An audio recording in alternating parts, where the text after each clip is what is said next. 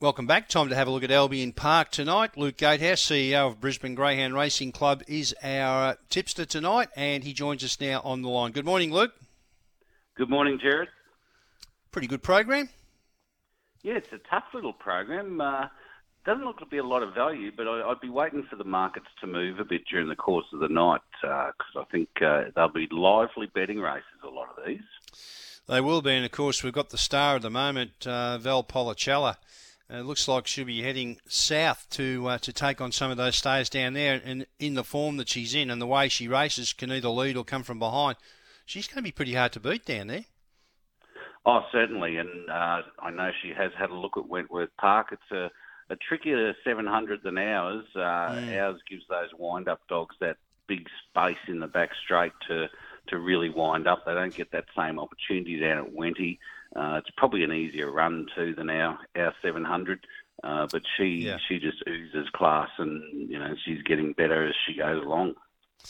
Okay, so we are here to have a look at the quaddy. Race five is the first leg. It's a fifth grade over the 520. Bit of market move going, market moves going on here.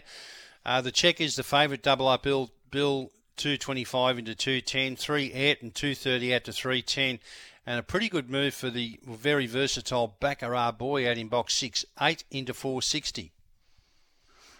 Yeah, I thought Double Up Bill was pretty close to a good thing here. Uh, really well placed, still in a fifth grade Thursday night, and it's it's won eight races over the track and distance, and shows plenty of early dash and gets back towards the inside after having a few wide boxes. So I've actually made him one of my specials for the night. Uh, I think you can get the first leg of the quaddy in two, so two for two and three for your quaddy.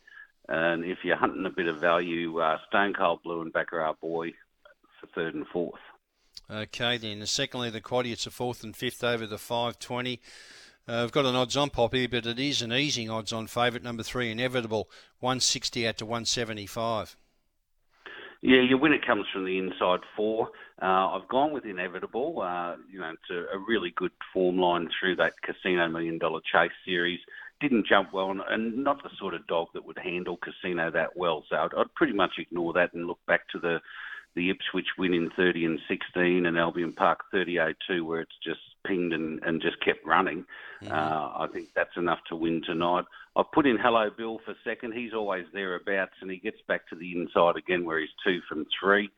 Uh, Mr. Springtime for third and Deemed a Liar in for fourth. Okay, three, one, two, four there.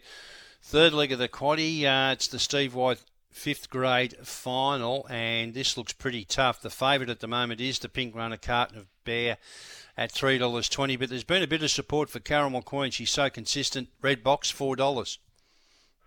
Yeah, and uh, we did say put her in your quaddy last week because you That's never right. know what she'll do, and, and she did the right thing, and she went to Capalaba Sunday just for a bit of a hit out as well, which uh, sometimes gives them another sharpen up. So she she likes drawing box one. She's had uh, not many many starts at the track, but she's had a lot of box ones. Uh, so she's she's lucky in that draw. I've gone with Carton Bear. I just think he might be suited out there and, and show a bit of early dash. Here, Wolfie was an impressive winner last week.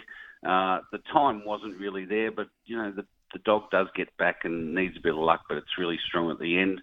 Caramel Queen in for third, and uh, we did put a bit of a, a, knock on times three last week, and it and it showed. It just uh, didn't finish off the race the way it should be. Might be a bit fitter now, and you know should be able to lead up as well. So eight seven one three there in the third leg of the quaddy. The fourth leg, it's a best eight, although there's uh, only seven runners with five a vacant box. This looks a tough one, Luke. Favourite at the moment is the check runner Harris Herbie at three thirty.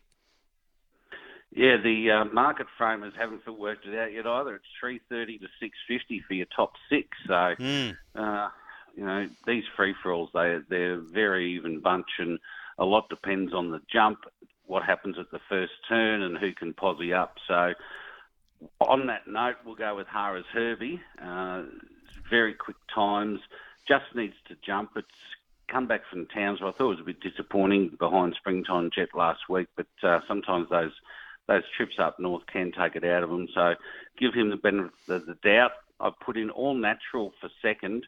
Uh, you look through its form, it's uh, placed behind Bears Bullet, Bears Bullet, and Bears Bullet a lot.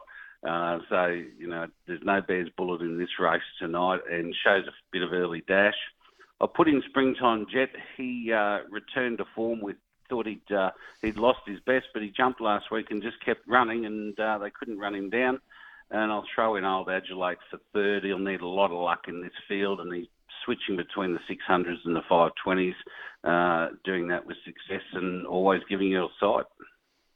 I think he's well drawn tonight. I think he can win tonight. Adulate, box seven, um, currently at six dollars. So your numbers there two, six, four, seven. So just repeating the quaddy numbers for Luke Gatehouse tonight at Albion Park in the first leg, two and three, into three, one, two, four, into eight, seven, one, three. Final leg two, six, four, seven. Now you have given us one best, which is race five, number two, double up bill. Do you like anything else? Yeah, I'll give you another box two, race two, number two, away game. I think it's really well placed in this this fifth grade. It is coming up to the 500 for the first time, but gee, it's got a lot of ability. This dog. Right, it's uh, it's a two dollar pop, and that's it. Yep, that's all. I, all I can give you today, Gerard. Well, that's enough. All right. Well, I think you've done a pretty good job the last couple of weeks. Um, you're back on the bench next week. Uh, Mr. Brash will be back. So yes, we'll I, I his... see Mr. Brash has been at more dog tracks while he's been on holidays than when he's at work.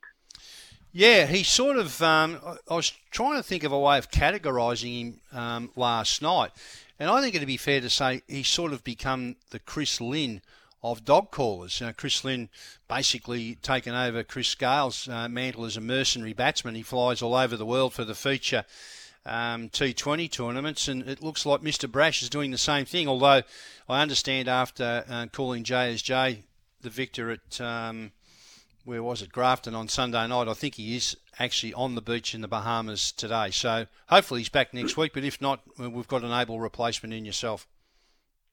Wonderful, Gerard, and uh, we'll welcome back Mr. Brashley next week. Thanks very much, Luke. There he was, Luke Gatehouse, CEO of the Brisbane Greyhound Racing Club.